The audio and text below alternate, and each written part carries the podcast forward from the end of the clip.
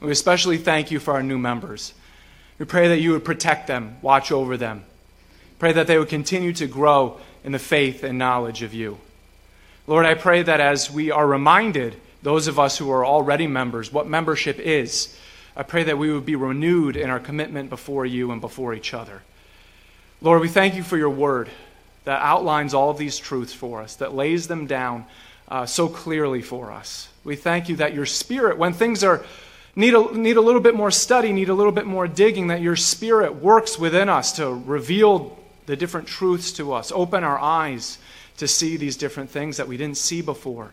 We thank you that you are the one that Jesus left behind to teach us, to guide us in all truth. We thank you for your word, that you do not leave us without instruction, without teaching, without how we need to be living our lives in the light of our salvation in you. And we thank you that you don't leave us alone, that it's your power that works in us to enable us to even begin to, thinking, to think about obeying it. Lord, we thank you that you are living and active, that you, your spirit is in these words, and they become a real part of us, they become who we are, and that your spirit empowers us to live them out. I pray all these things in Jesus' name. Amen. It's hard to think back on this summer, right? Especially as we look out here and it's cold and it's dreary and it's rainy and it's uh, with all this cold weather happening right now. But for those of you connected to agriculture in some form, you know that this summer's weather was especially disastrous to some kinds of crops. The inundation of rain at different parts of the summer was catastrophic to different crops that relied on a different schedule and amount of rain. I learned a lesson with our little backyard garden this summer as well. I'd walk past the Johnson's garden over here on 4th Street and wonder why in the world it got so lush and, and, and profitable, and ours is all scraggly and falling apart back here. And, and I, I learned something. Especially during times of an extreme heat this summer, I made sure to water all the plants in our garden because I thought, surely you can't have too much water, especially in this heat, right? Surely that's not going to be a problem. I learned that apparently you can give them too much water. Apparently, you can overwater certain plants like tomatoes and cucumbers, and they can develop a condition known as root rot. Some of you probably know that already uh, before I discovered it. With my watering too much combined with the extreme rainfall, I ended up with a pretty disappointing crop of cucumbers. But I learned something. I know for next year now. And as we work our way through our passage this morning, we will see that Paul compares himself and Apollos as those who planted the seeds of truth in the Corinthians' hearts and who watered those seeds with the nutrition of God's word. But ultimately, Paul admits that it was only God who did any of the growth in their hearts, and it really had nothing to do with either one of them as human ministers. Aren't you glad that even though he gives different church leaders to do his work, that he's the one ultimately in control of, say, how much rain we get and what else needs to be done for our growth, and that he's the one who does the actual growing in us? We've been spending a good deal of time over the past month or so working through and processing through the deep theological truths revealed in the last part of chapter 1 and the entirety of chapter 2 of 1 Corinthians. We talked about the eternal wisdom of God, some of which was revealed in the completely opposite way the world would understand it. In that way, God's design of finding him, so to speak, was purposely made to be impossible through any human wisdom or convention. Not only that, but it flew in the face of everything the world held dear. This plan was created by the first person of the Trinity, God the Father, who chose to reveal restoration to him at the perfect time in human history, of which he guided up to that point and, and continues to guide. This plan of restoration was established through the God man, the second person of the Trinity, God who put on human flesh. He taught about the kingdom of God and the will of God, obeying the law perfectly for our sakes, and paying the penalty for our sin on our behalf by dying the death we deserved on a cross. Three days later, he rose again from the dead, proving everything he said about himself was true, and set into motion the revelation of the plan of restoration to God through him for anyone and everyone. The, this plan, however, could only be understood and have faith put, put in through the third person of the Trinity, the Holy Spirit, the agent of this revelation communicating to us thought of as inactive and basically non existent at the time. He did th- that through the breathing out of God's word and the writers of Scripture and preserving those holy words for us to see and understand. In addition, he opens our spiritual eyes and stirs within our hearts to place our faith in the saving work of Jesus' death and resurrection.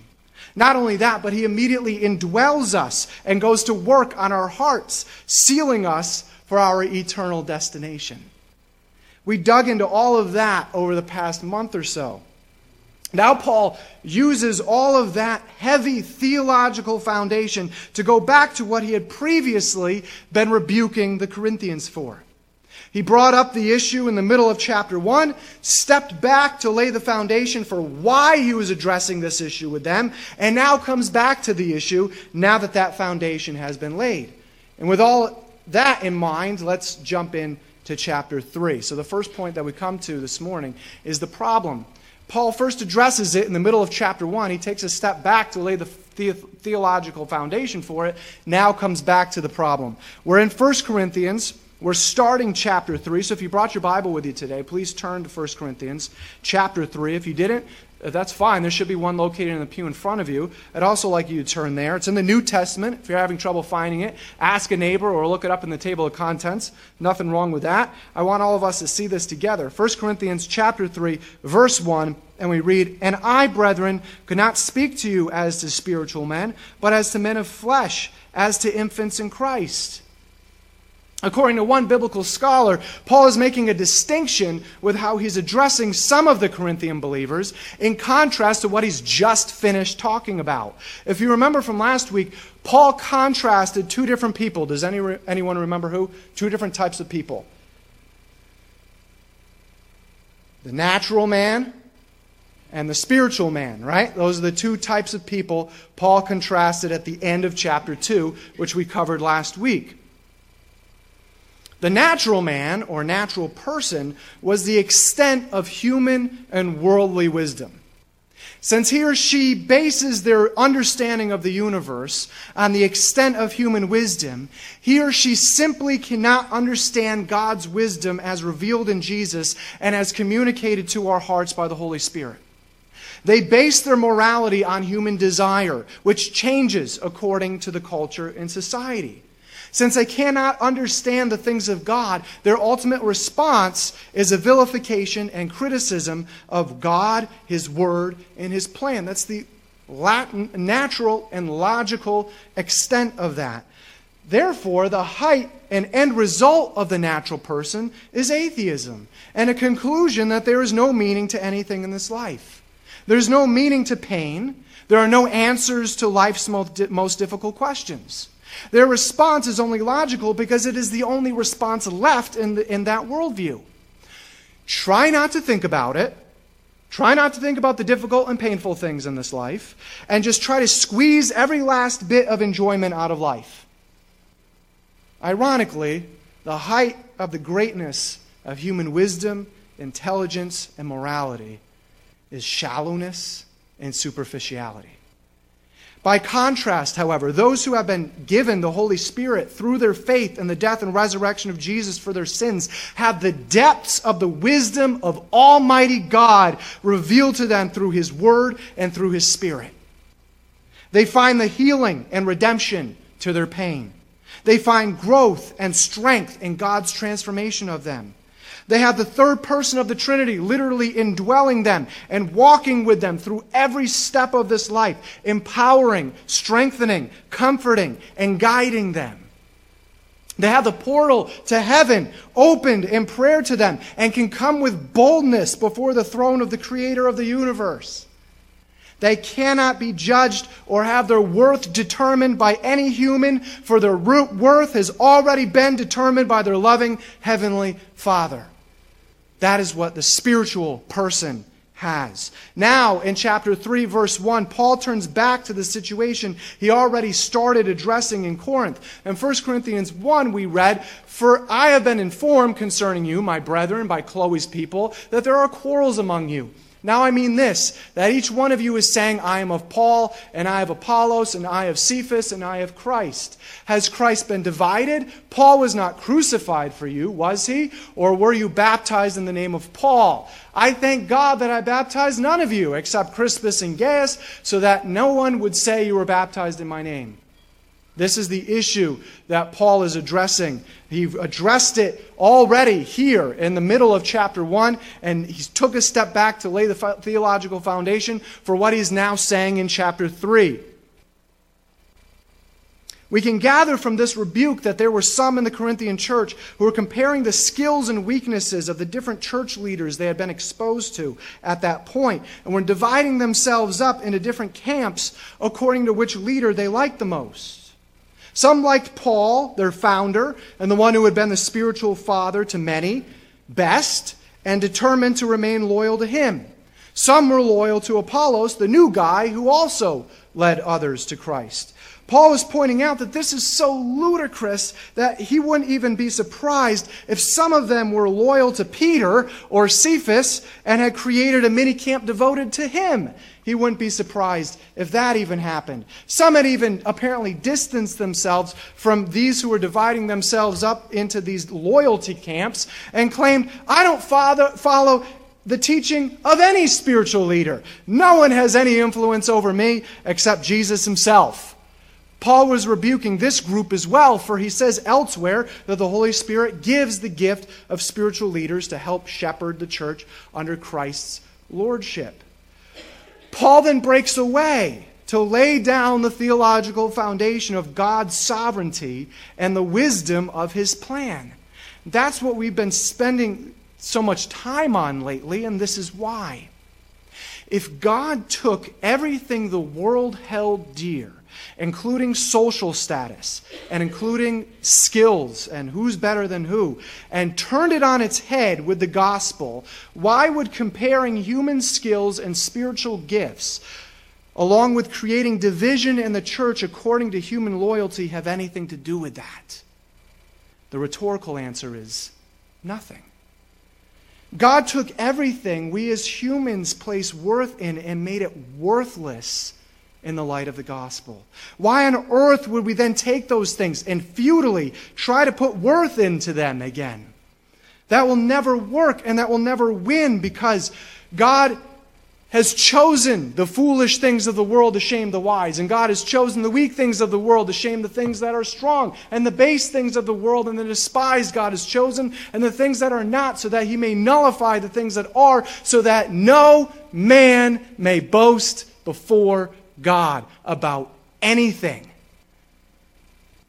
Now, Paul takes that theological foundation and once again turns back to the situation he has to rebuke in Corinth in chapter 1. In verse 1, he reminds them that they once acted like the natural people he's gone through describing already. They just recently had their spiritual eyes opened. And because they had just turned from being thoroughly natural, Paul had to treat them like baby Christians and feed them baby Christian food. That is the basics of the faith. He further explains on in, in, chap, in verse 2, in the beginning part of verse 3 I gave you milk to drink, not solid food, for you are not able to receive it. Indeed, even now you are not yet able, for you are still fleshly. Before, Paul could not give them the solid food of the deep theological foundation he just laid in the preceding chapters, and they really still could not handle it now because a lot of them were still thinking and acting in a fleshly way. In that way, they were still acting like immature Christians, not really understanding the depths of God's wisdom because they were allowing their flesh to completely get in the way.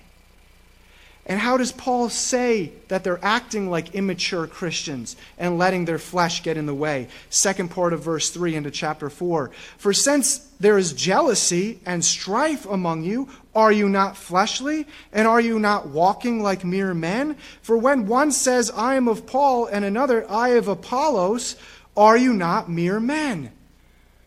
One biblical scholar noted that Paul was not saying that the divisive believers were natural people, as he described them in chapter 2, but they were behaving as a natural person would behave, and he has to talk to them as if they are natural people. They were acting fleshly, not having a fleshly nature. Why the big difference?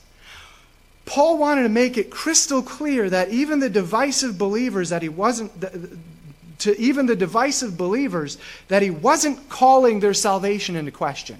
That is not what he was calling into question.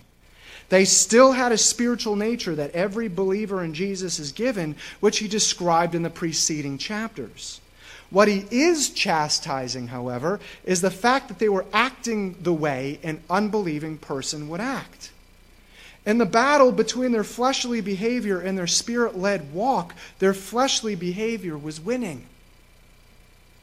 Paul specifically addresses the situation he's rebuking in verse 4, saying that those who are being divisive in their human loyalties are acting like the mere natural people he described at the end of chapter 2, who don't even have their spiritual eyes opened yet, much less understand the wisdom of God. So we talked about the problem that he comes back to, that he started addressing in chapter 1.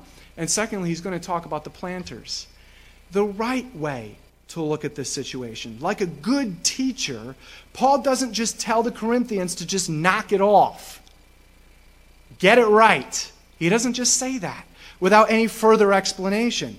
Instead, he next teaches them by turning the discussion to what the proper perspective of their church leaders should be. In verse 5, he says, What then is Apollos? And what is Paul?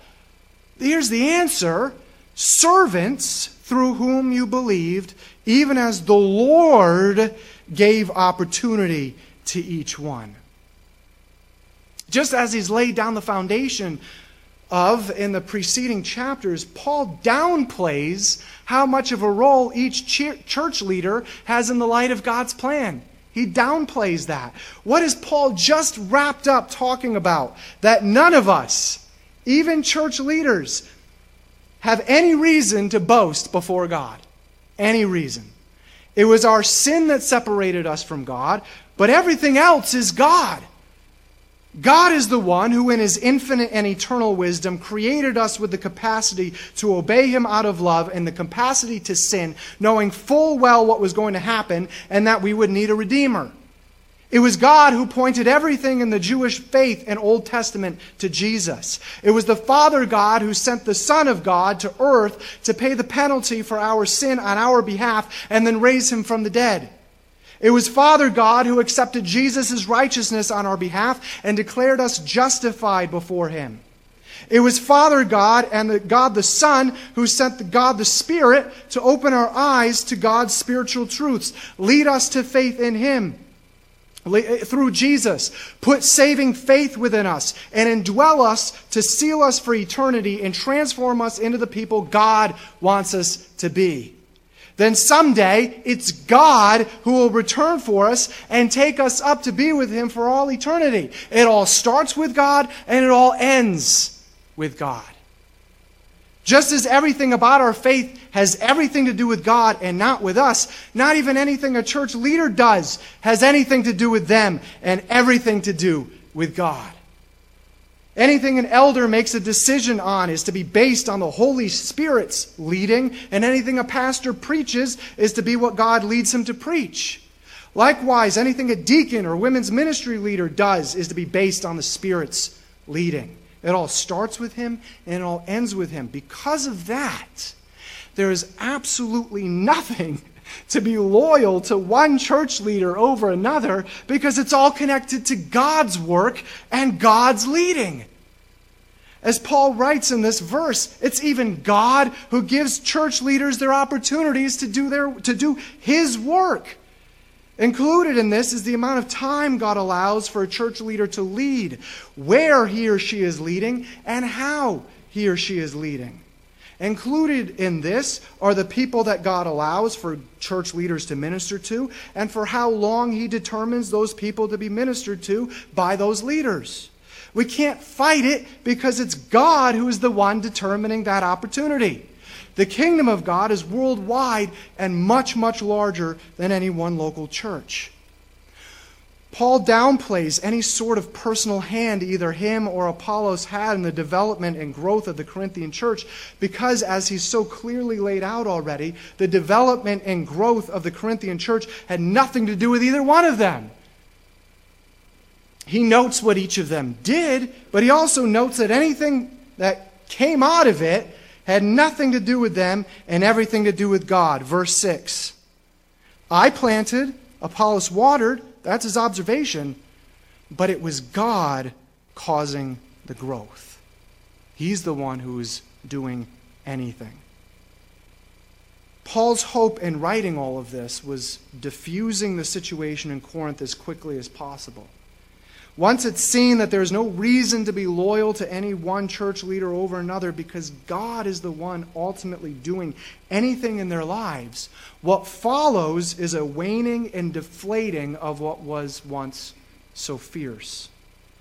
Really, the only way to deflate a raging situation is to point to God being the author of everything. Paul is saying there's no reason to be loyal to either Apollos or me because there's no reason to be. We follow the church leaders' influence for the time that God gives them to us, but it's God who is ultimately the one doing anything that is worth being loyal to. He says exactly that in verse 7. So then, neither the one who plants nor the one who waters is anything. He completely downplays that. But God who causes the growth.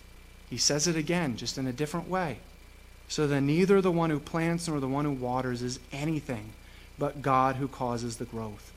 Paul's whole point of addressing all of this was not to cause further division, but to create unification. We see that clearly in verse 8. Now he who plants and he who waters are what? One.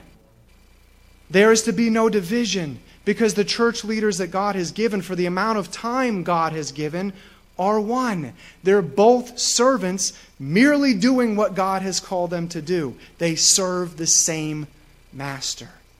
Paul notes next, the second part of verse 8, that this viewpoint does not contradict Jesus' parable of the servants and how each one handled the responsibility God gave them. In, in, in, this case, it's how each church leader handled the ministries that God gave to them. Paul notes in the second part of verse 8 but each one will receive his own reward according to his own labor. Each church leader will be rewarded by God since he's the one they're ultimately responsible to according to how he handled the ministry given to him by God. Lastly, Paul wraps up this section and topic with verse 9. He says, For we are God's fellow workers. You are God's field, God's building.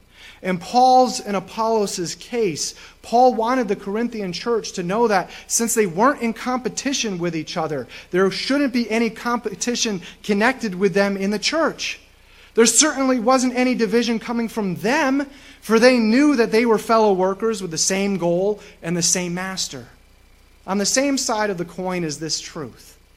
There may be some human ministers who have disappointed or burned you in the past. Let that not have any power over you. We have the peace of knowing that God is the one doing any of the growth in our lives, no matter what any human ministers do. They are responsible to God and will be held accountable for how they handled the ministry God gave to them, for better or for worse. Yes, absolutely, God uses different people in our lives, but He's the one stretching, He's the one growing us. He's the one deepening our faith, no matter how disappointing human ministers can be. He's the one teaching us, no matter how spiritually gifted a human minister may be. He's the one healing us, comforting us, convicting us, encouraging us, and walking alongside us. We can be thankful for the leaders God has given, but all the glory gives to, goes to Him because He's the one ultimately doing the saving, changing, and leading. Let's pray. Heavenly Father, we thank you for your word. We thank you that you are the one doing all the spiritual work in our lives. We thank you that you give to us different human ministers to lead us and to guide us for the time that you have given them to do it. Well, Lord, we thank you that it doesn't matter ultimately what they do, it has nothing to do with them, it has everything to do with you. Lord, we thank you that you never change and that you are that you remain the same from our point of salvation until now. Lord, I thank you that you are the one who is growing us and changing us and sealing us and molding us and one day will welcome us into eternity. We thank you that it all starts and ends with you. And I pray all these things in Jesus' name. Amen.